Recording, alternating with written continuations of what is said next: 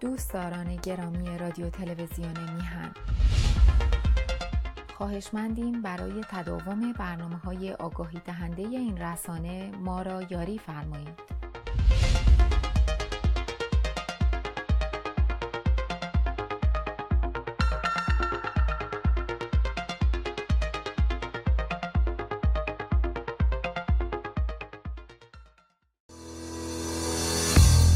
فرکانس جدید رادیو تلویزیون. با درودی دوباره خدمت یکایک شما خوبان و نازنینان. سعید بهبانی هستم در این روز دوشنبه. دوشنبه ای که تو آمریکا در حقیقت روز تولد جورج واشنگتونه و بهش میگن پرزیدنت روز رئیس جمهور. ادارات بانک تعطیلن. به قول انگلیس ها بنک و مدارس تعطیل است. مردم به کار گل مشغول.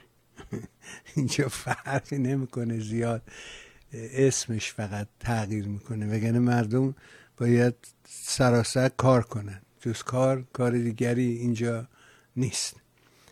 ولی از نظر تقویم 29 یا در نه حقیقت سیومه. سیوم بهمن ماه هست و نوزدهم ماه فوریه. ارزم به حضور شما همونطوری که وعده کرده بودیم روی صفحه ملاحظه می‌کنید. میریم خدمت آقای دکتر عبدالستار دوشوکی. نازنین یارمون در انگلستان. اجازه به در طرف خودم ضمن قدردانی و سپاس عرض ادب و احترام کنم. سلام کنم به این بزرگوار و ممنون از حضورش در برنامه. آقا سلام می‌کنم به شما. منم خدمت جناب عرض سلام دارم و خدمت بینندگان شما و خوشحالم که یک بار دیگر در خدمت شما هستم حال. ممنون ممنون از همه مهر. ارزم به حضورت که خب 22 بهمن رو پشت سر گذاشتیم و دیدم همه راجع به 22 بهمن حرف زدن. دارم می‌خواد که نگاه شما رو هم به این 22 بهمن بشنویم و ببینیم که در اون ایام در سال 57 که یه جامعه شور حسینی گرفته بودش. دچار قلیان و هزیان شده بود. یه جور تپ کرده بود و دنبال یه رویا میگشت و فکر می‌کرد که همین پشت در و اینو با خودش هم می‌کنه ها به نظرم. این رو هنوز نتونسته با خودش حل کنه. ما سال گذشتم این حس رو دیدیم در جامعه که خیال می‌کنه همین الان و همین بغله و الان فردا صبح به دست میاریم و می‌رسیم به اون نقطه پیروزی. خود خامنه ای هم این حرفه رو می‌زنه. دائما راجع به اینکه دیگه یه پیچ مونده تا سر قله یه زور بزنی دیگه رسیدیم به قله. این قله کجاست؟ چیه این قله؟ که همه به دنبال اون قله شما چه می‌کردی در سال 57 و اصلا به نظر چی شد که انقلاب شد؟ چرا جامعه یه مرتبه دچار این هزیان شد. چی شد؟ چی بود به نظره چه می‌کردی؟ البته با عرض اجازه از جنابالی بنده همین سوال رو از جنابالی هم خواهم داشت چون به حال تجربیات زیادی رو جنابالی حتما داشتید. ولی من خودم من نمی‌دونم شما اون موقع, اون موقع شما کجا بودید؟ من منچستر انگلستان. من خب، سال 76 اونجا بودم. من اصلا اون موقع نمی‌دونستم انگلستان کجاست. ولی به هر حال من دانشجو پزشکی بودم سال دوم پزشکی بودم در تهران ولی روز انقلاب در چابهار بودم. در نتیجه امروز که من در انگلستان هستم و جناب در امریکا و هر دومون دور از وطن می‌تونیم در این مورد صحبت کنیم. من نظرم رو در مورد این انقلاب که شما فرمودید قله کجاست آقای خامنه ای میگه و حالا من نمی‌دونم ایشون چیزی صحبت می‌کنه که ما ملت ایران خبر نداریم چون همه ما از یه چاله ای اومدیم بیرون. به یه چاه بسیار عمیق و تاریخی افتادیم. چاهی که حالا نمی‌دونم بگم 1400 متر یا 1400 کیلومتر که نمیشه چون به اون گدازه زمین می‌رسیم. ولی به هر حال فعلا که قله در کار نیست. ولی بر بر برگردیم به دوران تجربه من. از بدید من یک با توجه به اینکه از چابهار اومدم یک عقبه ای داشته باشم. خب واقعیت این بود که اون موقع ها چابهار خب شهر خیلی کوچیکی بود و من تنها دانشجوی پزشکی بودم که از اونجا قبول شده بودم در کنکور و غیره. ولی ما که خب وقتی پزشکی قبول شده بودیم همیشه تو در پزشکی چه ایران چه در بقیه جای دنیا به دانشجویان پزشکی از همون اول میگن کریم دل کریم. یعنی اون قشر نخبه جامعه رو میگن کریم جامعه. و پزشکی ها رو میگن دل کریم. یعنی شما اون سرشیر رو که از خود اون چیز می‌گیرید. به حال ولی وقتی ما فکر کردیم که خب واقعیت اینه که همه ما ایرانی هم. من فقط در مورد خودم نمیگم یا شهرم به عنوان یک نمونه دارم میگم. اکثر ما دانشجوها اولین نسلی بودیم بخصوص کسانی که از شهرستان ها اومده بودن. و ما فکر کردیم که بله دیگه دنیا همینه. من بعدها که اومدم انگلیس رفتم لیز دانشجو پزشکی شدم دیدم که هم کلاس های خود انگلیسی خودم و دیدم اینا چندین نسل. مثلا کلیر رو میدم که پدرش و مادرش هر دو پروفسور دانشگاه هستن و پدر بزرگاش هم پروفسور اونجا بودن. حالا ما با یه نسل از راه نرسیده واقعا می‌خواستیم به اون قله که خامنه ای اون موقع خمینی به ما قول داده بود برسیم به همین دلیل بقیده ما ما با چهار کتاب هول شدیم و تاریخ خودمون رو نمی‌دونستیم. بعدها که تاریخ رو مطالعه کردم دیدم که خب حالا تاریخ ایران طولانیه ولی من برمیگردم به 500 سال پیش که صفویان اومدن و واقعا ملت ایران نمی‌دونستن که این اکثر ایران سنی بود صفویان با زور شمشیر و کشتار مردم رو شیعه کردن. و فقط دور اطراف ایران مثل بلوچستان کردستان یا دو جاهای کوه بوده دیگه هر جایی که بله کوه بله. سخت بوده اینا دسترسی پیدا نکرده. اونا سنی موندن. حالا ما اظهار فضل و کرامات نمی کنم ولی واقعا تو سنی بودیم به حال موندیم. به همین دلیل بقیده من در طول تاریخ ایران متاسفانه این آخونده همیشه بودن. یعنی همیشه باشخواهی می‌کردن از شاهان کشور بخصوص بعد از دوران صفوی. حتی حتی بقیده من تا اونجایی که من از این کتاب آخوندم حتی موبدان زرتشتی هم این کار رو می‌کردن. حال یک شراکتی بود بین موبدان زرتشتی و پادشاهان بعدا بین آخونده و پادشاهان تا اینکه رضا شاه این قاعده رو شکست. یعنی برخلاف اون اصول متمم قانون اساسی که تمامی قوانین و هر, هر قانونی که اجرا میشه باید توسط پنج فقیه بسیاری از مردم شاید ندونن. که در قانون اساسی مش... قانون مشروطه اومده است که پنج تا فقیه باید تایید کنن قوانین رو که بر اساس شر باشه.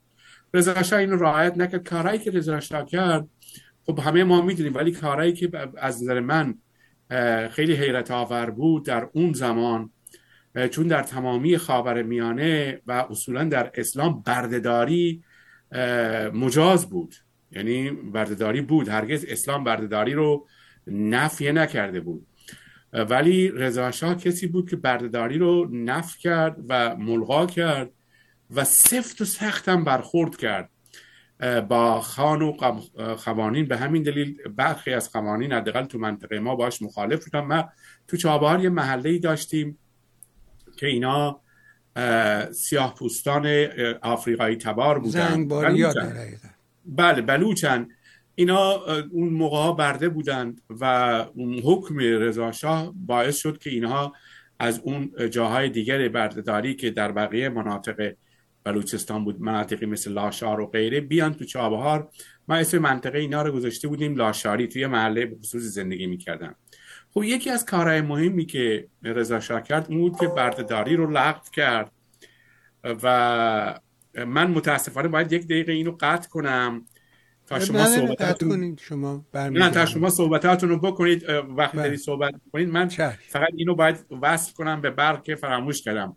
حال از کارهای بسیار زیادی که رضا شاه کرد و باعث شد که آخوندا واقعا بر علیه ایشون بشن یکی از اینا همین لغو بردهداری بود. حالا شما تجربه بله ادامه بدین. شما قبل از اینکه خاموش بشه کاملا اون رو به برق بزنید تا اینکه ما بتونیم با شما ادامه راه رو بریم.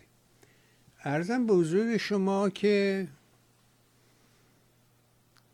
آره منتها خیلی این داستان شما نکته خوبی اشاره کردی راجب اینکه موبدان زرتشتی چه می‌کردن. بله این در آخر در دوره ساسانیان ظاهرا اونجور که کتاب تاریخ تعریف می‌کنه اینه که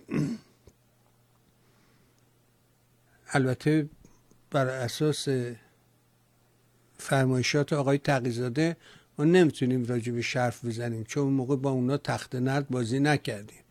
ایشون معتقده کسی حق نداره راجع به شاه حرف بزنه الا کسانی که با شاه تخت نرد بازی کرده باشن. بنابراین ما هم نمی‌تونیم راجع به موبدان زرتشتی حرف بزنیم چرا که در اون دوران ما با اونا تخت نرد بازی نکردیم. اما بگذاریم از این موضوع سخیف.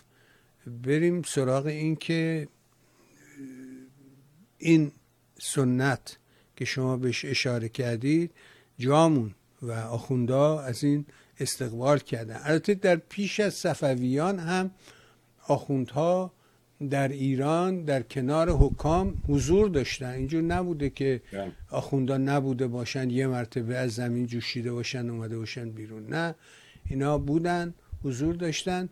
منتها صفوی ها کاری که کردن این بودش که یهو اومدن گفتن که نخه ما نمی‌دونم جدمون هیدر بوده و نعمتی بودیم و با شیخ هیدر جد بزرگ ما بوده و دعواهایی که بهش میگن دعواهای هیدری نعمتی. و یه خانواده ای که یه ریشهشون به شاهزاده های اروپایی وصل شده و پدرش در حقیقت از بزرگان اهل تسنن بوده و قطبی بوده برای خودش یک آیت الله گردن کلفت و بزرگی بوده شیخ صفی الدین ولی ناگهان این جوان که در دست ادهی در گیلان پنهان شده بوده ناگهان در 17 18 سالگی قیام می‌کنه و شمشیر می‌کشه و میگه که ما همه شیعه مرتضی علی هستیم و ایران مملکت شیعه است. حالا دلال دیگری براش متصورن. یکی مثلا جنگ اسلام در اروپا و اینکه عثمانی ها چه می‌کردن و چرا اروپایی ها فکر کردن از پشت یک جپهی تازه باز کنن تا اینکه عثمانی ها رو ضعیف کنن. همه اینا توی این داستان وجود داره. اما نکته ای که مهمه اون توی فرمایش شما همون بودش که این آخوندا حضور داشتن و مثلا سکه به نام خلیفه در بغداد می‌زدن به ازن خلیفه در بغداد و نماینده خلیفه خودشون رو معرفی می‌کردن و آخوندا بودن. اینجور نبوده که نبوده باشن یه مرتبه از زمین جوشیده باشن بیان بیرون. بلکه اتفاقی که میفته در دوران صفویه یه سری از اینا رو از جبل عامل لبنان میارن و چند تا از این آدمای گردن کلفت رو که تئوریسین بودن در حقیقت تئوریسین ها رو از بحرین و از همون جبل عامل لبنان میارن به ایران و اینها تئوریزه می‌کنن این داستان شیعه رو و براش برنامه ریزی می‌کنن. شما اشاره کردی به چابهار. من یادم میاد که اون موقع تو همون سالهای پنجاه در حقیقت در چابهار یه جوش و خروشی بود. یه کارهایی داشت انجام می‌شد. نیروی هوایی داشت اونجا کار می‌کرد نیروی دریایی داشت اونجا کار می‌کرد. یه بندر بزرگ داشتن می‌زدن.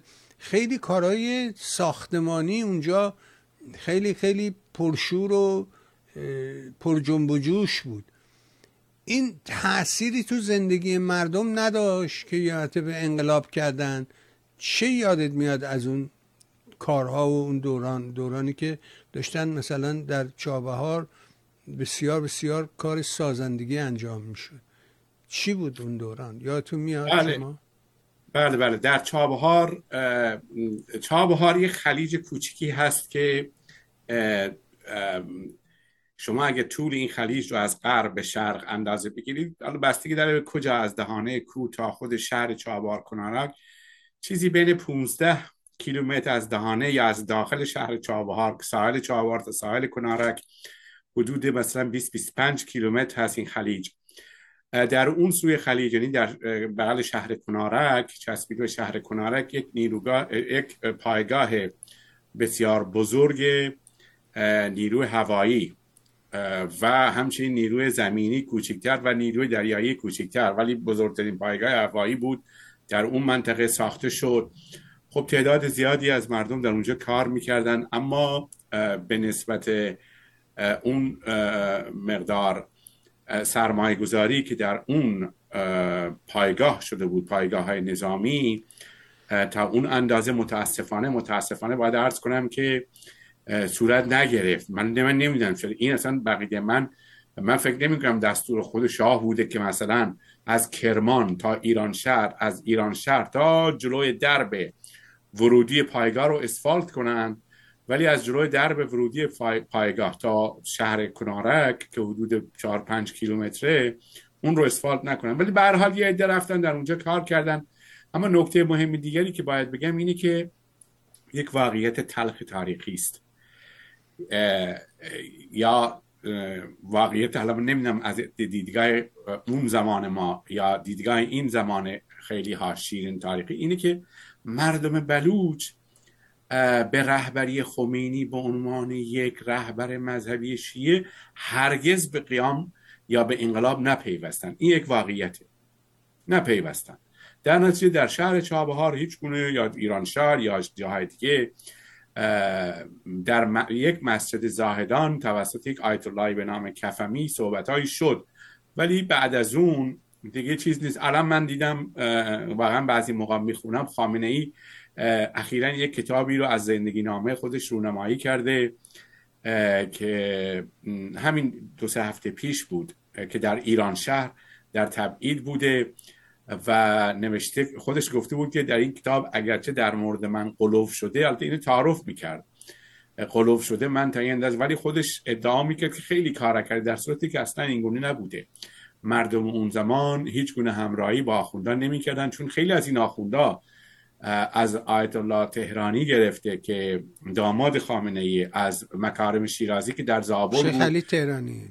بله در زابل بود. مکارم بعد اومد چابهار از چابهار بلا فاصله ایشونو فرستادن دوباره تبعید کردن به کردستان. خیلی از اخوندهای دیگه رو من اینا رو دیده بودم چون تبعید تبعیدگاه اینا سر کوچه ما بود توی خونه ای حالا من برمیگردم به این نکته که چرا ما آخوند رو نمیفهمیدیم. یعنی واقعا درک نمی‌کردیم که آخوند چه نوع جانوری هست. من صحبت در مورد رضا می‌کردم که رضا این قاعده بازی بین شاه و و به اشتراک گذاشتن قدرت سیاسی با آخوندا رو کنار گذاشت و این باعث شد که آخوندا نسبت به رضا یک نفرت عمیقی داشته باشند که ولی واقعیت اینه که گذشته از اون استبداد سیاسی یا نبود آزادی سیاسی چون در اون زمان که هیچ کجای جهان سوم جهان دوم آزادی نبود به جز دنیای غرب. بعد وقتی که فرزند رضا یعنی محمد رضا شاه اومد و اون انقلاب سفید رو انجام داد حق رأی رو به زنان داد ما هرگز نمی‌دونستیم. اکثر ملت ایران نمی‌دونستن که واقعا مخالفت خمینی از دیدگاه شر هست نه از دیدگاه لیبرال دموکراسی حقوق بشر حقوق برابر. اتفاقا در این مورد ماها کسانی که مخالف شاه بودن باید در کنار شاه میستدن و الان که ما در این نگاه می‌کنیم در همون همسایگی ما نگاه کنیم بعد از 45 سال هنوز ما دیکتاتوری های جمهوری های دیکتاتوری موروسو داریم مثل آذربایجان ترکمنستان. در کجای اون منطقه؟ الان در سال 2024 ما دموکراسی داریم که باید اون موقع ها 50 سال پیش می داشتیم ولی واقعیت اینی بود که دیر اومدیم زود می‌خواستیم بریم همان گونه که در مورد تجربه خودم گفته بودم. به هر حال گفتم عرض کردم که یه یه توهمی تو ذهن جامعه هست و اون خیال می‌کنه که دموکراسی همین پشت دره در وا کنی رسیدیم من دیدم که پرسیده بودن یکی از این رسانه ها فکر کنم Voice of America بود که از آقای مهدی خلجی راجع به همین انقلاب 57 و اینا که صحبت می‌کردن ایشون معتقد بودش که دموکراسی رو باید بسازیم در ایران. در حالی که پدیده های اجتماعی ساختنی نیستن روندن. در یک مسیری یه اتفاقاتی میفته. فیزیکی نیست که مثلا ما یه سیم بکشیم یه لامپ بزنیم یه کلید بذاریم بزنیم تقی روشن شه یا خاموش شه. بنابراین دموکراسی رو بسازیم معنی نداره. دموکراسی برای هر جامعه برای حال و هوای اون جامعه است. شما در انگلستانی که زندگی می‌کنید یه جور دموکراسی هست. در فرانسه که نزدیکترین به انگلستانه یه شکل دیگه است. آلمان یه مدل دیگه است. بلژیک مدل خودشو داره. اینه که میگم این توهم ما سال گذشتم شاهد بودیم تو همین جریان محسا که طوری القا می‌کرد که ما پیروز شدیم و همین الانه و باید بریم حالا سراغ کشورهای حوزه خلیج فارس. یعنی خودمون دیگه رها شدیم بعد بریم اونا رو رها کنیم. این این نوع نگاه تو پنجاه هفتم همینطوری بود. یعنی خیال می‌کرد که شاه برود فرشته میآید. دیو چو بیرون رود فرشته درآید.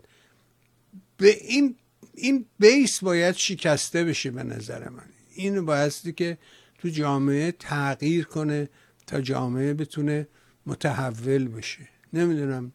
شما یه اشاره هم می‌کنی به اینکه آخوندا رو نمیشناختیم هنوزم نمی‌شناسیم هنوزم ما به انهای مختلف ما تو این سالها شاهد بودیم چگونه اینا فریبا و فریبکار بودن و هی جامعه رو همین داستان 96 و بنزین و اینها که یارو اومد تو تلویزیون نشست گفت من من من من خبر ندارم من خودم خبر. در حالی که تصیب نامه سران قوا بوده یعنی رئیس جمهور و رئیس مجلس و رئیس قضاییه اینا نشستن و بلند شدن گفتن بنزین رو گرون کنیم. ولی یارو اومد تو تلویزیون نشست که من اصلا خبر نداشتم. و جامعه می‌خره این حرفا رو. من حیرتم اونجاست. می‌خوام نگاه شما رو ببینم. حرف شما کاملا دور البته من الان که نه من همون اواخر یعنی اسفند ماه. اسفند ماه 57 و بعد فروردین 58 اوایل فروردین 58 بعد از تعطیلات نوروز که رفتم تهران دانشگاه. من از همون موقع فهمیدم که آخونده دارن دروغ میگن. یعنی, یعنی از اون موقع تا به امروز توهمی ندارم. چرا؟ دلایل مختلف داره. اولا من شوکه شدم. چون من تصور نمی کردم این قشر روحانیت تا این اندازه دروغگو و جنایتکار باشه. یعنی اینا این همه آدم بچه جوون نوجوون رو کشتن. یعنی واقعا تو منطقه ما حتی که منطقه نسبتا خشنی هست یه بچه‌ای که اشتباهی می‌کنه شما خیلی خیلی کار بدی می‌کنید یه چوب بهش می‌زنید یک پس گردنی بهش می‌زنید تموم شده رفت. هیچ جنایت کسی جنایت تا این اندازه آخوندی نمی‌کنه که بسن پسره یا دختره رفته یه روزنامه خون... روزنامه مجاهد یا چریک یا پیکار یا هر گروهی رو. شما این رو می‌گیرید می‌برید زندان بعد اعدام می‌کنید. یعنی اصلا قابل تصور نیست. من این نکته رو بگم به همین دلیل از همون روز اول برای من مشخص شد. به همین دلیل منم همیشه مشکل داشتم با این صادراتی هایی که 20 سال 30 سال حتی تا 40 سال تا همین 5 سال اخیر با جمهوری اسلامی کار می‌کردن. الان اومدن بیرون جیغ می‌کشن. تا همین دفعه پیش طرفدار شرکت در انتخابات بودن. از آقای خامنه‌ای دفاع می‌کردن به قول خودشون. و ولی یعنی برای اینا این رژیم این رژیم پاک و انقلابی خوبی بوده. فقط این رژیم از زمانی که اینها از این از اون رژیم بریدن این رژیم خراب شده. حالا یه برای یه عده‌ای 88 بوده برای یه دی 96 98 یا حتی جنبش محسا از این نظر از نظر خود من مشخص بود کاملا چون کارهایی که اینا می‌کردن هیچ هیچ هیچ انسانی هیچ ایوانی این کار را نمی‌کنه. آخه اعدام دختر یا پسر جوونی که اصلا گیرم اشتباه کرده. الان منم معتقدم که کسی که رفته از نمی‌دونم چگوارا طرفداری کرده خود من از چگوارا طرفداری کرده بودم. چگوارا وحشتناک بود. چگوارا کسی بود که حتی فیدل کاسترو هم از دستش ناراحت شده بود. اون موقع ما که اینو نمی‌دونستیم. فیدل کاسترو اینو فرستاد روسیه بعد فرستاد آفریقا. از آفریقا که روسیه شوروی اون زمان برگشتن گفت بیا برو آمریکا لاتین اونجا رو انقلابی کن رفت بولیوی و اونجا کشته شد. منظورم اینه که افراطیگری که ما دیده بودیم در اون زمان اولا من این رو بگم. یعنی این آگاهی رو واقعا من نداشتیم. یک مشکل اساسی که ما ایرانیا داریم و بسیاری از این قید تیف های چپ. و تیف های مذهبی ملی مذهبی نواندیش مجاهد غیر دارن اینی که حاضر نیستن اشتباه بگن آقا اشتباه کردیم. من دانشجوی 18 19 ساله واقعا اشتباه کردم. من اصلا نمی‌دونستم. من یه کتاب خونده بودم فکر می‌کنم علامه دهرم. به همین دلیل این اشتباهات بزرگ رو کردیم.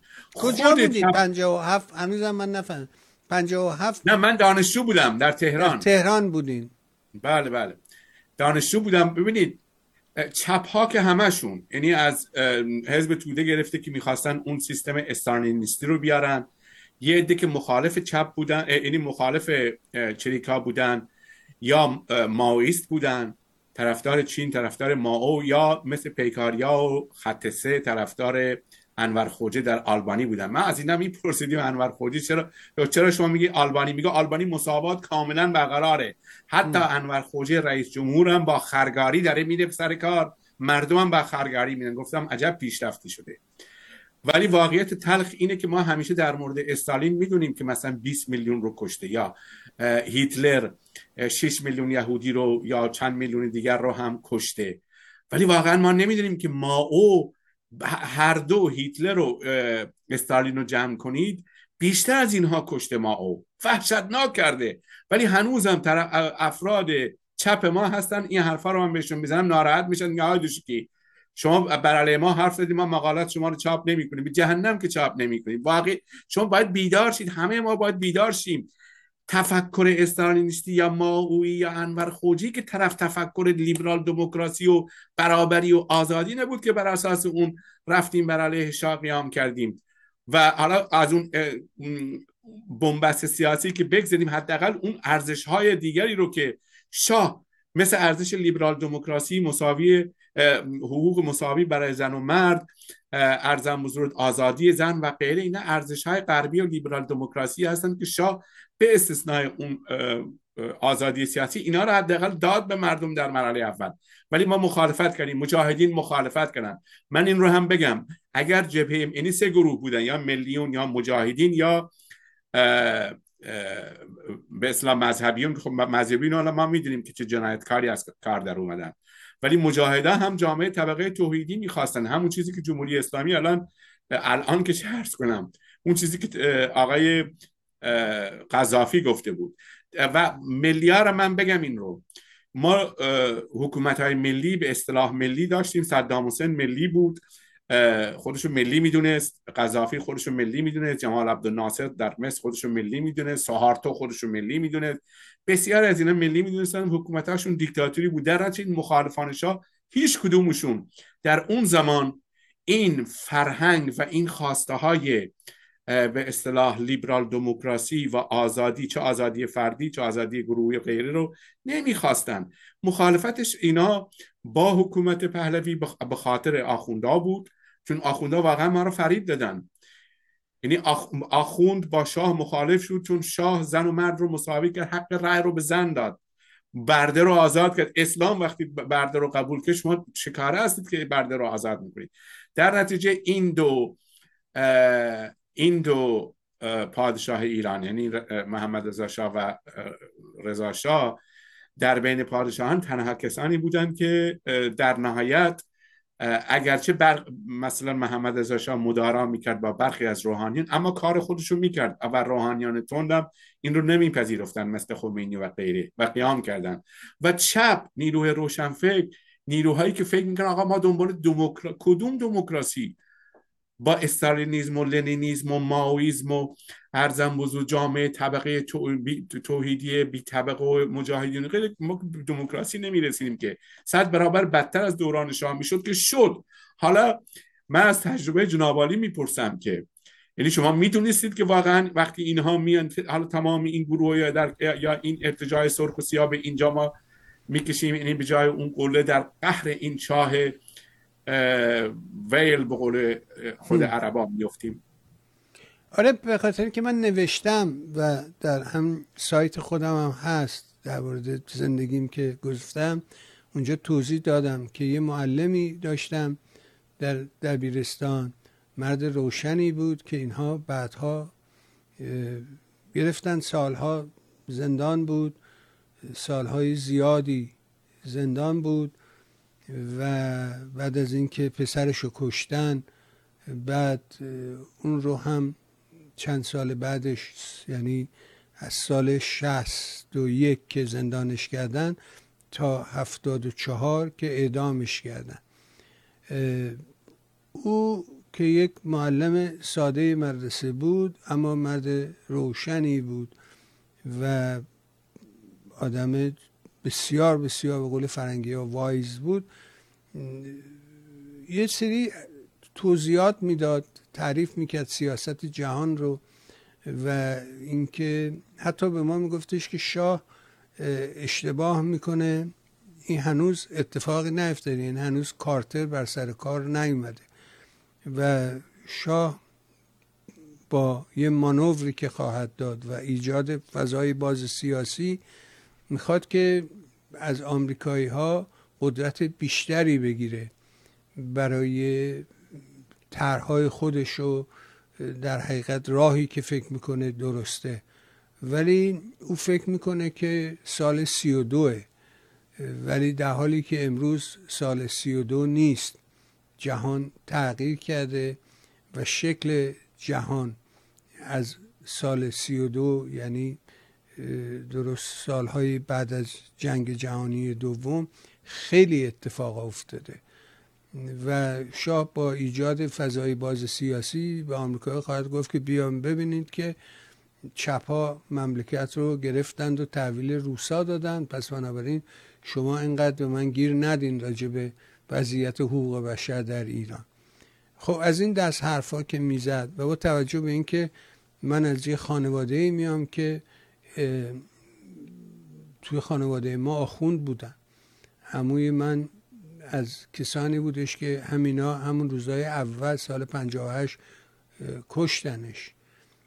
او در دوره مارمزون و اینا توی رادیو حرف می‌زد.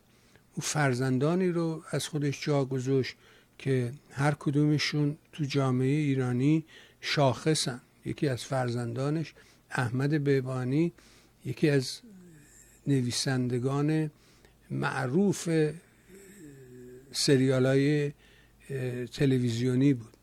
یه فرزند دیگرش که نوعی از نمایش عروسکی مثل آخروس آقا روباه رو از فرانسه به ایران آورد. در ایران شروع کرد این رو در دانشگاه تدریس کردن. نوع نمایش عروسکی رو امروز او به عنوان یه نقاش و پرنده هایی که به نام پرنده های تاها معروفن یک آدم برای خودش تو زمینه هنر شاخص. یعنی اون آدمی که ظاهرا یا آخون بود فرزندانش اینی که هر کدومشون تو جامعه ایران صاحب اثرن صاحب یه مکتبن. تو اینا هیچ کدومشون تو خانواده ما هیچ کدومشون طرفدار خمینی طرفدار انقلاب اینا نشدن. برای اینکه آخوند رو میشناختن و می‌دونستن که اینا در حقیقت دروغگو اینا سالوسن اینا فریبکارن اینا دستشون به قدرت برسه خدا رو هم بنده نیستن. و خب تجربه کرده بودن دیده بودن داستان نواب صفوی رو دیده بودن. خب نواب صفوی در حقیقت نوه عمه پدر من می‌شد و میشناختن اینا رو و می‌دونستن که اینا چه موجوداتی هستند و به سبب همین آشنایی و اطلاعی که داشتم همون موقع به بچه هم می‌گفتم که شما دارین اشتباه می‌کنید راه این نیست. راه ما از خمینی و آخوند و اسلام نمیگذرد. دنیا رو باید به نوع دیگری نگاه کرد. یادم یه روسی توی مدرسه توی کانتین کالج یخه منو گرفته بودن و همون روزی بودش که اون نامه معروف در اومد که اون شعر معروف که بازر... چی بختیار از مرز بازرگان گریخت. برای اینکه من معتقد به بختیار بودم. گفتم راه ما راه بختیار باید باشه. امروزا این حرفا رو گفتن آسونه. امروز می‌تونی هر چیزی رو بگی. ولی یه چیزی وجود داره به عنوان وجدان. اون که آدم تو وجدان خودش خیالش آسوده باشه. من ترغیب می‌کردم که بچه ها رو برین به سمت بختیار. یادمه که بختیار وقتی که از ایران اومد بیرون اومد به منچستر. شاید کسی کمتر به این موضوع اشاره کرده. رفت خونه آقای آلیانس و چون من با پسر آلیانس هم مدرسه بودم دوست بودم او به من گفتش که بابام بابام یه مهمون آورده به کسی نگی. پسر ساده ای بود. گفتم کی مهمون کیه؟ گفت نه نه. نباید به کسی بگیم. بابام گفته به هیچی نگو اینا. همین آقای دکتر بختیار اومده. گفتم جون من بختیار خونه شماست. گفتم میشه بیام با هم بریم امروز خونتون؟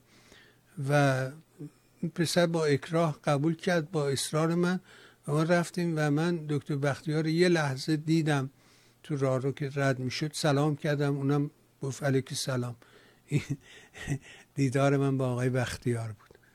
و بعد از اونجا بودش که بختیار رفت به فرانسه و شروع کرد به فعالیت. و خب می‌دونی که این داوود آلیانس یک شخصیتیه که در انگلستان مقام سر داره از ملکه. کوین و کمپانی های بزرگی رو داشتن. اینا کسانی بودن که از یهودیایی بودن که به منچستر اومدن بعد از جنگ جهانی و شرکت های ریسندگی بافندگی یعنی صنایع نساجی رو که ورشکست شده بودن اینا رو از دولت تحویل می گرفتن و چون اینا ورشکسته بودن و اینا این کارخونه رو احیا می‌کردن از پرداخت مالیات معاف بودن و یه سری امتیازات ویژه هم دولت در اختیارشون قرار می‌داد. و اینا یکی یکی این کارخونه ها رو گرفتن احیا کردن و امروز یکی از بزرگترین سرمایهداران هم شرکت بیمه آلیانس و اینها همه مربوط به این سر دیوید آلیانس یا داوود خانه. این داوود خان موقعی مثل امروز که ما از طریق شرکت آمازون هرچی می‌خوایم اوردر میدیم میاد اون قدیما بهش می‌گفتن میل اوردر یه مجلاتی میومد در خونه و توی مجله عکسای مختلف از لباس و کیف و کفش و مداد و خودکار و هر چی که می‌خواستی توی این مجله ها عکسش بود. بعد شما از این مجله انتخاب می‌کردی شماره کد آ 27 مثلا کیفه رنگ قهوه‌ای نمی‌دونم هر چی. و بعد یه پاکتی تو خود مجله بود. این رو میکندی میذاشتی تو این پاکته پست می‌کردی. و بعد از چند روز اون جنسه درست مثل کاری که امروز مثلا آمازون انجام میده. بهش می‌گفتن میل اوردر. اونا انجام میدن. و خیلی از بچه ها توی مدت بیکاری مدرسه و اینها توی انبارای آلیانس داوود خان کار می‌کردن و داود خان خیلی به کسانی که درس میخوندن نمره خوب می‌گرفتن پول بیشتری می‌داد حقوق بیشتری می‌داد. و تو انگلیس هم همینطور بود. یعنی فضا یه فضای دیگه بود و یه شوری بیخودی جامعه رو گرفته بود و همه خیال می‌کردن که وارد گفتم فرشته داره میاد. دیو بیرون می‌کنیم.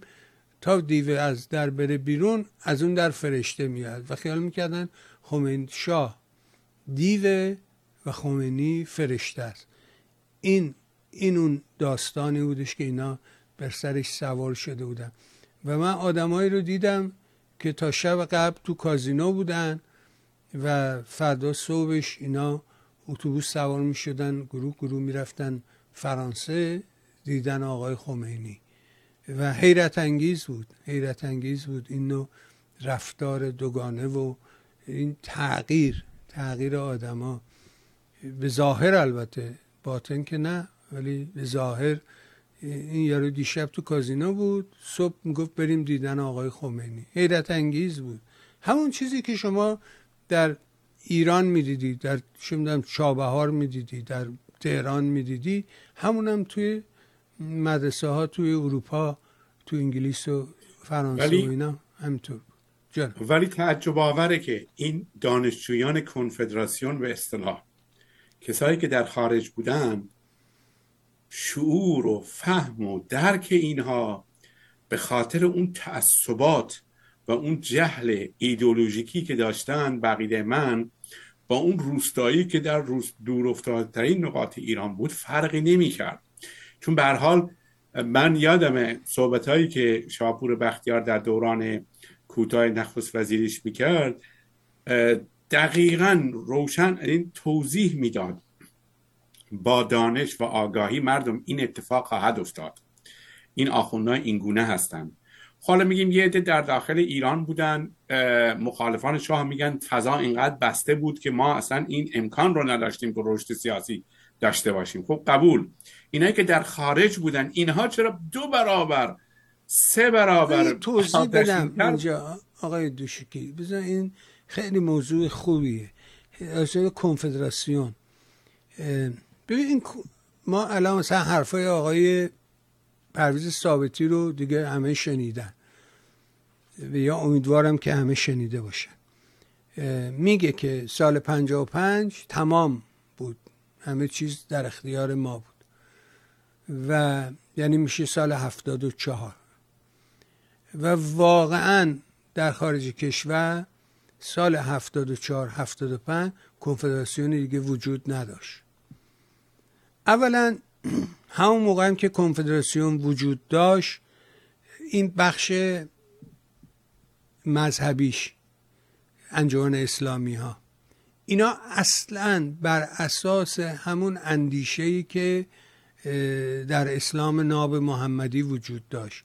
حرفایی که چه می‌دونم آقای بروجردی بعد از ماجرای 28 مرداد علن کرد و که ما اصلا در سیاست دخالت نمون حکومت از آن امام زمان بود.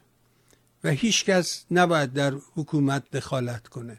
ما حق دخالت در حکومت نداریم برای اینکه حکومت از آن امام زمانه.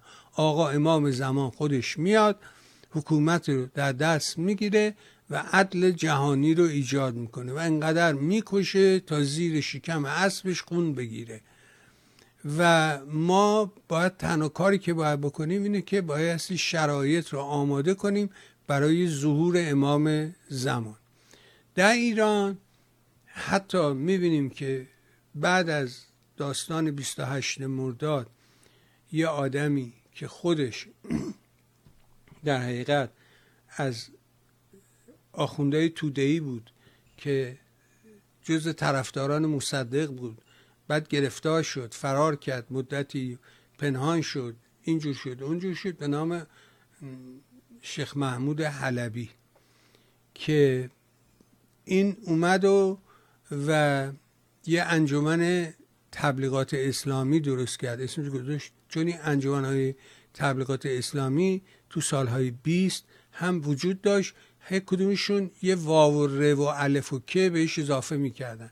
این آخری مربوط به شیخ محمود این بودش اسمش بود انجمن تبلیغات و تتبعات اسلامی. این کلمه تتبعات رو بهش اضافه کرده و داخل پرانتز ضد بهاییت و تنها کاری که انجام می‌دادن این بودش که جوونا رو جذب کنن که ضد بهایی ها برن پیدا کنن محول بهایی ها و اینا رو پیدا کنن و بهایی ها رو آزار بدن اذیت کنن کتک بزنن مجلسشون رو به هم بزنن. این بخش انجمن تبلیغات اسلامی. تو خارج کشورم همین بود. نباید ما در دستان حکومت دخالت کنیم بلکه باید شرایط رو فراهم کنیم برای ظهور آقا امام زمان. در نتیجه اینا هیچ کدوم توی تظاهرات و اینا شرکت نمی‌کردن بلکه برای خودشون مراسم عید قربان داشتن عید فطر داشتن نماز نمی‌دونم فلان داشتن. از این کارا می‌کردن قرآن میخوندن نماز میخوندن. اصلا فعالیت سیاسی بر علیه شاه هیچ وقت مثلا آدمایی مثل چمران مثل یزدی اینا نمی‌کردن. اینا فقط کار اسلامی قرآن بخونیم تفسیر قرآن کنیم از این کارا می‌کردن. اون بخش چپ که در کنفدراسیون فعال بودن و اینها که اونم از سالهای چهل در حقیقت با جبهه ملی دوم در خارج کشور ایجاد شد شک گرفت و آدمایی مثل بنی سعد اینا مثل قدسزاده اینا کسانی که واقعا طرفدار دکتر مصدق بودن.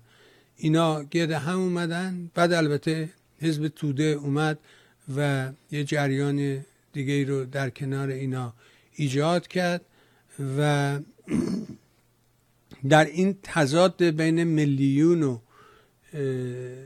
و چپا توده ها هم سازمان انقلابی مثلا درست شده اینا. اینا بینشون تضاد بود. ولی همه اینا تو سال 75 تموم شد. هیچ چی دیگه وجود نداشت. و در حقیقت دو سال بعدش تو سال 77 با شروع اعتراضات در ایران دوباره این داستان شک گرفت و بیشترم جنبه اسلامی داشت نه جنبه چپه که پیش از اون وجود داشت. اینی که هی دائما میگن کنفدراسیون کنفدراسیون در انقلاب کنفدراسیون در انقلاب نقشی نداشت بلکه خمینی بودش که در انقلاب نقش است من فقط خواستم این تیکه رو هم اضافه کرده باشم. میشتم فرمایش شما نه حرف جمالی کاملا درسته. متاسفانه همه رفتن زیر علم خمینی سینه زدند.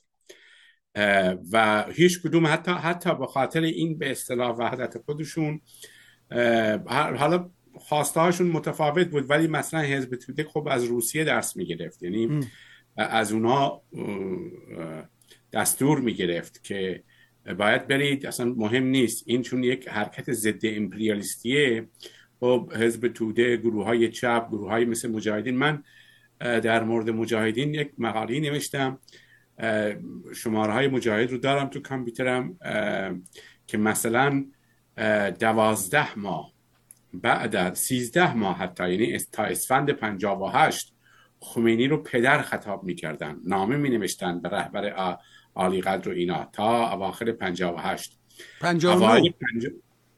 پنجاب نه. نه. اینی که من دارم تا نامه ای که من دارم مال اسفند پنجاب و, هشت یعنی, یعنی سیزده ماه بعد از انقلاب. درسته. چون یکی از این مجاهدین اومدن گفتن که ما از همون تنها نیرویی بودیم که از همون روز اول دجال را شناخت و در جلوی در جلوی او ایستاد. گفتم عزیز من من دشکی دارم میام اینجا میگم 18 19 ساله بودم اشتباه کردم. عیب نیست آدم بگه اشتباه کردم. 45 سال پیش بود. شما الان دیگه اون داستان 1400 سال پیش نیست که این این مزخرفات رو میگید مثلا شیخ کلینی میاد مجلسی میاد غیره میان داستانهای چند سال قبل رو تعریف می‌کنن. نه بابا این مدرک خود روزنامه شما از سایت شما هست نشریه مجاهد هست. شما در سال در اسفند پنج موقعی که سفارت رو هم گرفتن شما نامه نوشتید سفارت آمریکا رو گرفتن. گفتی یا امام گفتی یا امام این انقلاب واقعی اینه. اون 22 بهمن اون پیش پرده هست اینا. گفتم عزیز من شما نمی‌تونید بیاید بگید که مجاهدین تنها نیرویی بودن که در مقابل دجال از همون روز اولی ایستادن. شما زمانی که خمینی آقای من... شما اولا که رفتید به جمهوری اسلامی رأی دادید. خیلی رأی ندادن. از جمله که فدای خلق رأی ندادن بلوچ رأی نداد ترکمن رأی نداد. کرد رأی نداد خیلی رأی ندادن. خیلی از ملت ایران در تهران رأی ندادند. این 98 درصد 99 درصد اینا میگن. از همون روز اول دروغگوییشون شروع شد. تقلب در انتخاباتشون شروع شد. شما رفتید رأی دادید بعد به قانون اساسی یه مقداری تعلل کردی. خمینی گفت که چون به قانون اساسی رأی ندادید دیگه نمی‌تونی بیای کاندید رئیس جمهور بشی. از اون موقع شما مخالف شدید. یا وگرنه هیچ گونه اختلاف ایدولوژیکی نداشته. حالا برگردیم به اون بحث اصلی خودمون. واقعیت اینه که اشتباهات بزرگی صورت گرفت. اما بقیده من از نظر تاریخ کوتاه مدت یعنی خب معلومه که دو یا سه نسل واقعا ویران شدن و من با چندین بار نه تنها در مقالات خودم بلکه در بیانی های مشترک بخصوص در رابطه با نسل جوان در رابطه با بهاییان و غیره پوزش خواهی کردیم. البته من وقتی میگم پوزش خواهی کردم نه انگار که اینجا نشستم بگم من در انقلاب کاری بودم. ولی همین که به اون کم خودم در یا کم, کم آگاهی خودم در اون زمان پی بردم. در, در رابطه با این آخوندا در رابطه با خمینی و تزویری که اینها دارند و درویی که اینها دارند خب من نمی‌دونستم واقعا. انسان وقتی نمی‌دونه میری اشتباهی رو می‌کنه میفته تو چاله ای خب بگه ولی من در مورد ایرانیان بخصوص در مورد نسل در شما چون نسل 57 نیستید در مورد نسل 57 دو چیز رو من دقت کردم. و برای من عجیب و غریبه. یک اینا هرگز نمیگن ما اشتباه کردیم. یعنی اصلا طرف تمام زندگیش اشتباه شده کشور رو به نابودی کشید. چندین نسل و هزاران نفر در ایران کشته شدن. طرف هنوزم میگه نخیر کار ما درست بود. ما انقلاب ما درست بود. این یک. دو هر جمع میرن شما از سوالی شما از من در مورد مثلا نانو تکنولوژی سوال بپرسی که نانو تکنولوژی در رابطه با ذرات نامرئی مثلا بلک هول یا حفره سیاه در آسمان ها چیه؟ من شروع می‌کنم توضیح داد. آقا من چه می‌دونم این چیه؟ بس بهترین اینه که من بگم نمی‌دونم. این نسل پنجاه و هفتی این واژه من نمی‌دونم رو نمی‌دونند. یعنی نمیگن. یعنی هر چیز رو اینا می‌دونن. و این مشکل اساسی من با شما کاملا موافقم. تا این نسل تا نسل پنجاه و هفتی نسلی که حاضر نیست اشتباه کرده نسلی که هنوز ایدولوژیکی فکر می‌کنه. این هنوز هم فکر می‌کنه اون ایدولوژی مارکسیس لنینیز یا ماویسم یا نمی‌دونم انور خوجیزم یا هر اسلامیست مثل مجاهده غیره اون ایدولوژی درسته و اساس کارشون هم بر بر همون هست. یعنی شما گروه های چپ رو ببینید شما مجاهدین رو ببینید بقیه گروه رو ببینید. تا زمانی که این گروه ها هستن متاسفانه دموکراسی در ایران به وجود نمیاد و حرف شما کاملا درسته و منم به این نتیجه رسیدم که ما باید نگاه کنیم. حدود فکر کنم یک هفته دو هفته پیش بود از من در مورد همین پرسیدند. ها ببخشید. تلویزیون تلویزیون منوتو بود در مورد که سرنوشت جمهوری اسلامی رو چگونه می‌بینم. یه ویدیوهایی در فضای مجازی خودشون. بلافاصله بعد از تعطیلی تلویزیون از من خواستم من بهشون گفتم ببینید من خودم حدود 45 سال پیش یعنی اسفند اسفند 57 رفتم بالای میکروفون به مردم گفتم مردم این رژیم سقوط خواهد کرد. اینها دروغ گفتن به ملت و این رژیم ادامه الان 45 سال گذشت این رژیم هست. رژیم های دیکتاتوری از کوبا گرفته تا ونزوئلا از چین گرفته تا کره شمالی از میانمار گرفته تا اریتره از سوریه گرفته تا روسیه. روسیه همین دو سه روز پیش که از اتم نوالنی رو کشت. منظورم اینه که اینی که ما بیایم بگیم مردم کار این رژیم تمومه این گونه نیست. واقعا رژیم های دیکتاتوری هستند که عمر کردن و جمهوری اسلامی وقتی برای نگه, نگه داشتن دیکتاتور سوریه نیم میلیون نفر رو کشت میلیون ها نفر رو آواره کرد. شما فکر کنید این ملت ایران اینا رحم می‌کنن؟ من الان به این نتیجه رسیدم. اون موقع پن... 45 سال پیش یه نفر من می‌گفت این آخوند اینجوری فکر نکن. اصلا حرفشو قبول نمی‌کنم ولی بعد از 45 سال من به این نتیجه رسیدم اینا حاضرن یک سوم نصف ملت ایران رو بکشن. فرزندشو می‌کشه بابا. فرزند بله خودشو می‌کشه برای اینکه بقا پیدا. یه چیزی یه آدم افتاد بی ربط. بگم بی ربطه ولی جالبه. الان مثلا نمی‌دونم سفارت و کنسولگری تو لندن دو تا ساختمون مختلف بودن. کنسولگری توی کوچه بود توی پایسی که بله. اون پشت بود. نمی‌دونم هنوزم همونجا بله، هست یا نه. سفارت هم این ور بود. تو برخی ها. اما کنسولگری تو منچستر در یکی از شیکترین امارت ها و یکی از بهترین محلات منچستر در آلبرت اسکوئر که یک میدان خیلی شیکی بود امارات خیلی شیک و نو درش بود و اینها. اونجا کنسوگری ایران بود. و یه نگهبان انگلیسی هم داشتیم که این لباس یونیفرم میپوشید کلا میذاش واکسیل داشت اینا. و هر وقت هر کی از این بچه ها می‌خواست وارد بشه این میپرید در باز می‌کرد تعظیم می‌کرد. گود مورنینگ گود افترنون سر می‌گفت. و خیلی خب برای بچه جالب بود یه نوجوانی حالا این یارو نگهبان تعظیم می‌کنه. یه شخصیتی داشتیم به نام آقای اعتصام.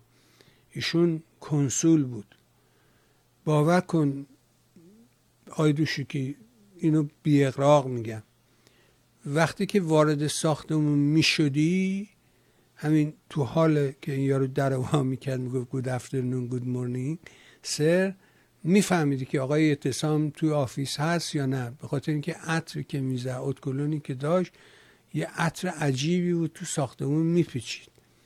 و تمام این کارمندا همه شیک پوش و خیلی مبادی آداب خیلی به بچه ها احترام میذاشتن و مراقب بچه ها بودن لنگ نباشن کم نیارن اینها. و انواع کمک ها رو هم می‌کردن به بچه ها آقا ناگهان اینا رفتن ریختن با همین اسپری و فلان اینا شروع کردن رو در و دیوار اینا مرگ بر شاه نوشتن. خب اینا میره تو سنگ فرو رنگ. نمیشه پاکش کنی که. من اینکه سنگه بکنی یه سنگ دیگه جاش بذاری. فضاحتی به بار آورده بودن و خلاصه ساب ملک دیدی هر روز اینجا این داستان تظاهرات اینا اینا رو از اونجا بیرون کرد. البته دیگه انقلاب هم پیروز شده بود و آقای اعتصام اینا هم همه رو کارمندارم برگردونده بودن به تهران. و بعد بردن توی نقطه صنعتی ایندستری در حقیقت.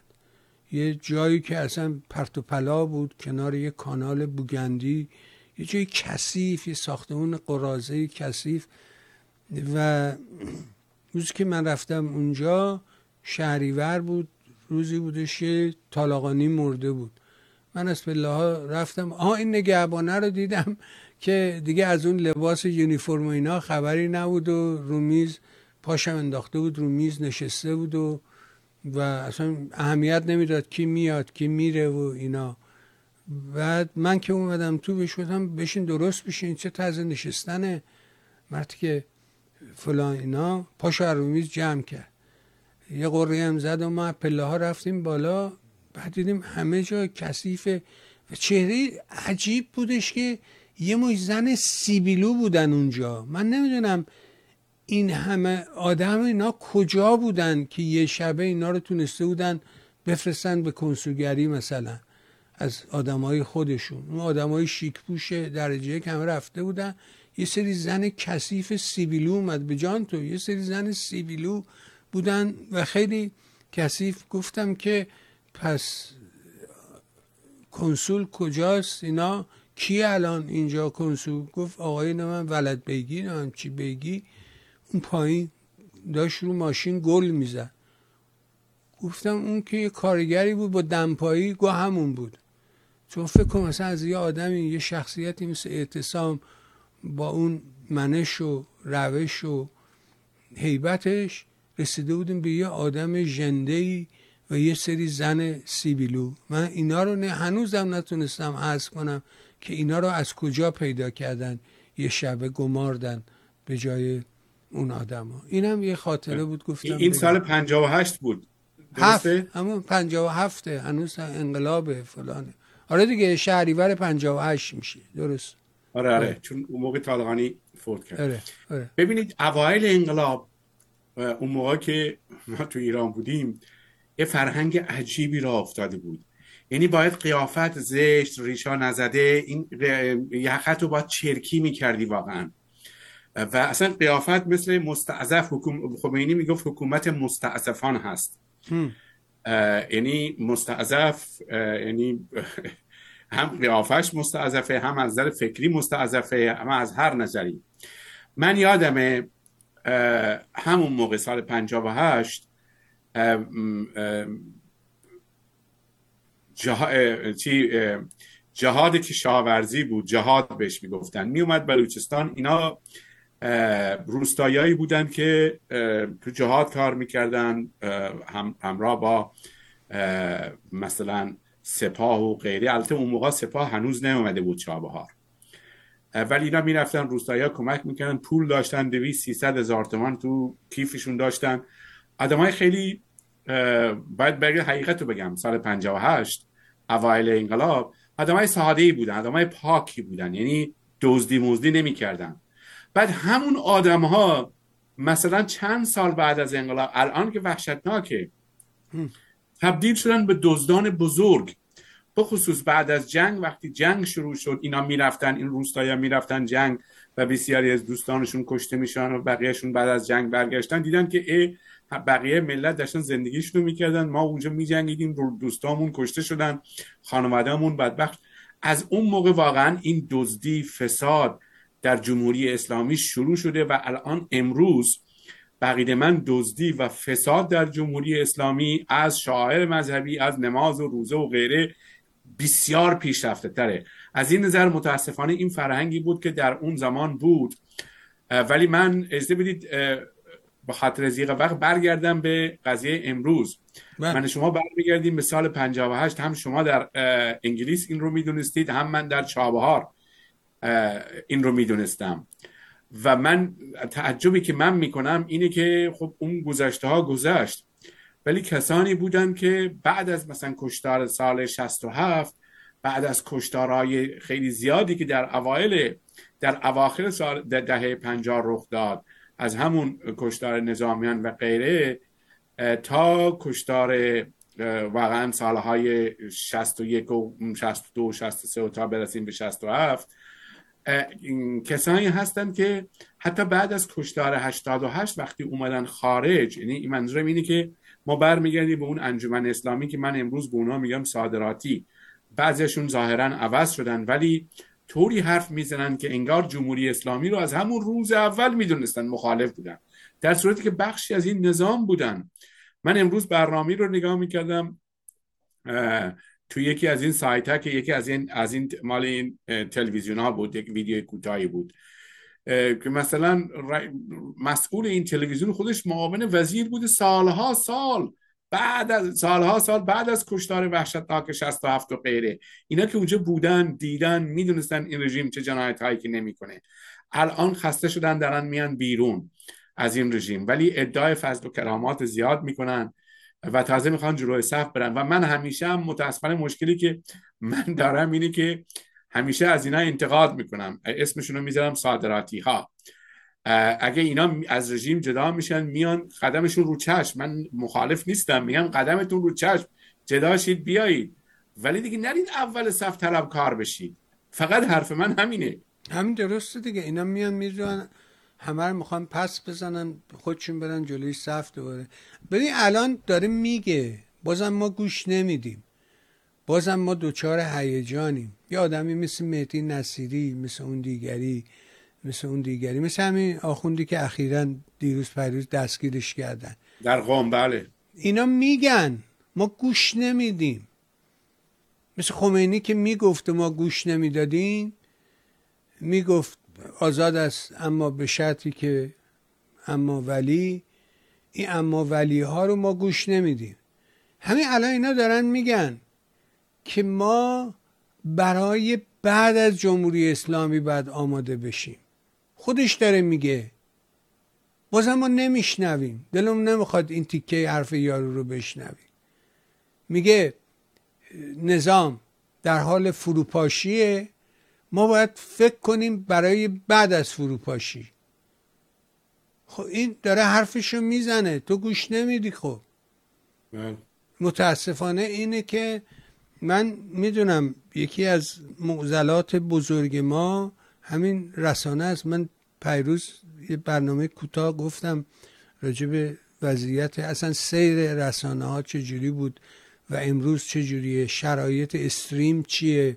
از آنتن شروع شد به بشخاب رسید. امروز هیچ کدوم اینا نیست. امروز همه چی تو استریم تو تلفن دستیته. دیگه کسی پای تلویزیون به اون صورت نمیره بشینه. برنامه تلویزیون تمام هر چی رو که دلش بخواد خودش انتخاب می‌کنه و هر تیکه رو که دلش بخواد رو میشنوه و میشه. گفتم که مثلا خب چند تا وجود دارن.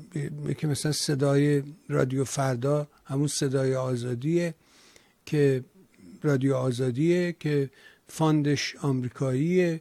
از دوره اصل چهار جا مونده تو پراگ بوده اینجور بوده اونجور بوده. بعد رادیو Voice of America ست که در حقیقت از رادیو اونم تبدیل شد به تلویزیون و شدن تلویزیونی که داخل و همه جا قابل دسترسیه و خب اونم fund ش آمریکایی ها میدن. بعد میمونه بی بی سی که اونم یک رسانه که دوباره از بعد جنگ جهانی دوم برای اهداف خاصی شکل گرفت درست شد. در ایران چقدر تخریب کرد اینجور کرد اونجور کرد اونم که انگلیسیه. دیگه یه منوتو بود که رفته یه دونه دیگه مونده ایران اینترنشنال و اونم به علت اینکه منابع مالیش معلوم نیست کیه چیه چه کسی پشت اینه. و وقتی نگاه می‌کنیم اینه که معاون مدیر کل نمی‌دونم معاون وزیر اومده شده رئیس این تلویزیون. خب این نمی‌تونه اهداف من رو پیش ببره. هر کاری که بکنه بالاخره هدف من این نیست. اینا رسانه های گنده هستن. بعد میمونه یوتیوبرا که الان مثلا می‌بینیم که یه چیزی مثل رادیو کوچه و اینا یا میگم رادیو کوچه سایت کوچه اینم به علت اینکه مفتی سوار شده بوده روی یوتیوب و اینها خب حالا یوتیوب به هر دلیلی اینو گشته بیرون. بایستی که ما یه سازمانی از خودمون داشته باشیم. ما شرایطمون با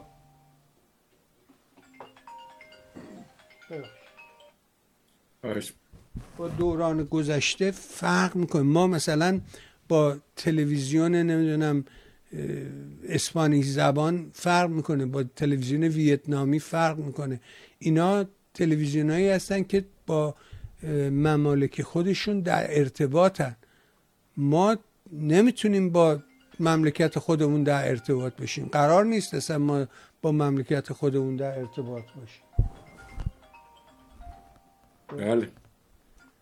نه متاسفانه حرف شما کاملا درسته. به خاطر اینکه ما الان شما نگاه کنید خب بعضی از تلویزیون ها هستن تلویزیون های نسبتا کوچیکتر که مثلا تا اونجایی که من می‌دونم رو ماهواره مثلا هاتبرد نیستن که گرونترینه. بله. مثل تلویزیون میهن یا تلویزیون پارس.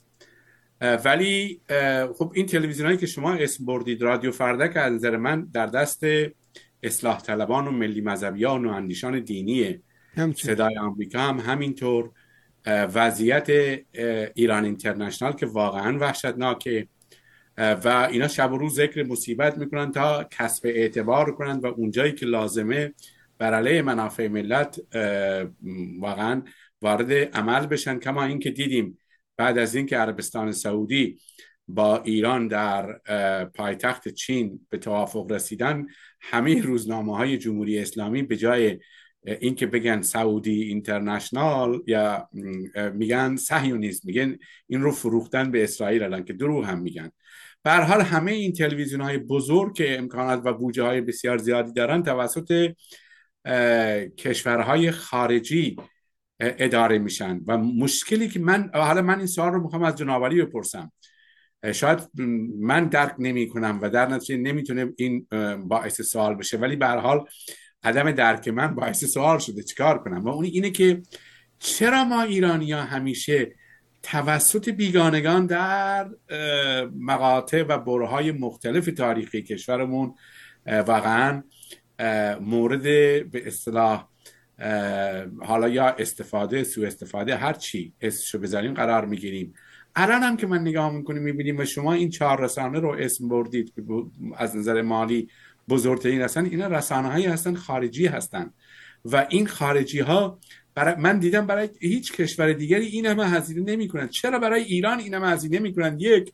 دو چرا در بین ما ایرانیان آدمای خود فروخته و حالت دست بیش از هر ملتی هست؟ من این رو واقعا نمی‌تونم در نه نه اینطوری واقعا نیست. الان من یه ویدیویی دیدم که یکی از این یوتیوبرها درست کرده بود گذاشته بود و حتی تاکر کارسون هم رفته بود با یکیشون حرف زده بود و اینها. اشاره می‌کنه. ما نمی‌بینیم برای کشورهای دیگر رو نمی‌بینیم. مثلا داستان بهار عربی و مصر و میدون تحریر و اینا نقش همین فیسبوک و شبکه اجتماعی. در اونجا خیلی خرج کردن و خیلی کار کردن. تو هر کشوری نوع خودش رو استفاده می‌کنن. همشون یه مدلی نیستن. یه پترن ندارن که همین پترن رو ببرن اینجا اونجا. همین در آفریقا از نوع دیگه استفاده می‌کنن. در آسیای دور از یه مدل دیگه استفاده می‌کنن. تو خاور میانه انواع مختلف داره. و چرا؟ اونا هم تاثیر دارن. و میگم نوعش فرق داره. ولی در مورد ما اون پرسش قسم بخش اولش به خاطر اینکه ما یه جامعه رومانتیک هستیم. یه جامعه خیلی خیلی رویایی و عاشق پیشه و اینا هستیم. زودی عاشق میشیم و همش امید داریم که همین فردا به معشوق برسیم. در حالی که این اینجوری نیست. بدون زحمت بدون ممارست بدون تکرار ما هرگز نخواهیم رسید. ما دارم میگم دیگه از 57 همین رو می‌گفت توی 1401 هم همین رو می‌گفت که این بره این میاد. در حالی که این بره اون نمیاد. من دارم میگم شما به حرفای همین اینا گوش میدی مثل مهدی نصیری مثل این آدما میگه که میگن نظام داره فروپاشی می‌کنه. می‌دونیم پس بنابراین بریم خودمون رو آماده کنیم برای بعد فروپاشی. خب خیلی حرف مهمیه. متو هیچکی اهمیت نمیده گوش نمیدن. نمی‌پرسن که یعنی چی آماده کنی خودتو؟ برای چی آماده کنی؟ می‌خوای چیکار کنی که خودتو آماده کنی؟ اینا پرسشه. متا میگم رسانه های کوچیک که صدایی ندارن. اون یکی دوتای دیگه هم که داریم می‌بینیم که اون یارو شینشین و فلان اینا هم که دنبال پول و دنبال اینه که جیبتو بزنه. کاری به کار مردم به فکر فردا ایران میهن اینا نداره. اصلا من همیشه گفتم سه عنصر تاریخ جغرافیا ادبیات رو باید اینا رو ممتاز کنی. ولی بری ازشون بپرسی هیچ کدوم اینا رو نمی‌دونن راجب میهنش نمی‌دونه راجب جغرافیاش نمی‌دونه. بازم آقا ممنون. امیدوارم بتونم من که از شما سیر نمیشم بتونیم این گفتگو رو ادامه بدیم. به نظر من کمک می‌کنه. خیلی تشکر از شما. سپاس و صد سپاس از همه مهر و حضورت و مثل همیشه برای خودت عزیزانت خانواده محترم و گرانقدر. از صمیم قلب آرزوی بهترین دارم. ممنون از شما آقای با سپاس از شما و بینندگان خوبتون. تشکر از شما. بها شنیدیم فرمایشات آقای دوشوکی رو. امیدوارم گفتگاه کمک کنه به ما سازنده باشه. از اینکه دنبال می‌کنی از تو نازنین هم سپاسگزارم. برای شما خوبان نیز آرزو می‌کنم روز روزگار اونجوری که دلتون می‌خواد براتون باشه. با تشکر از شما.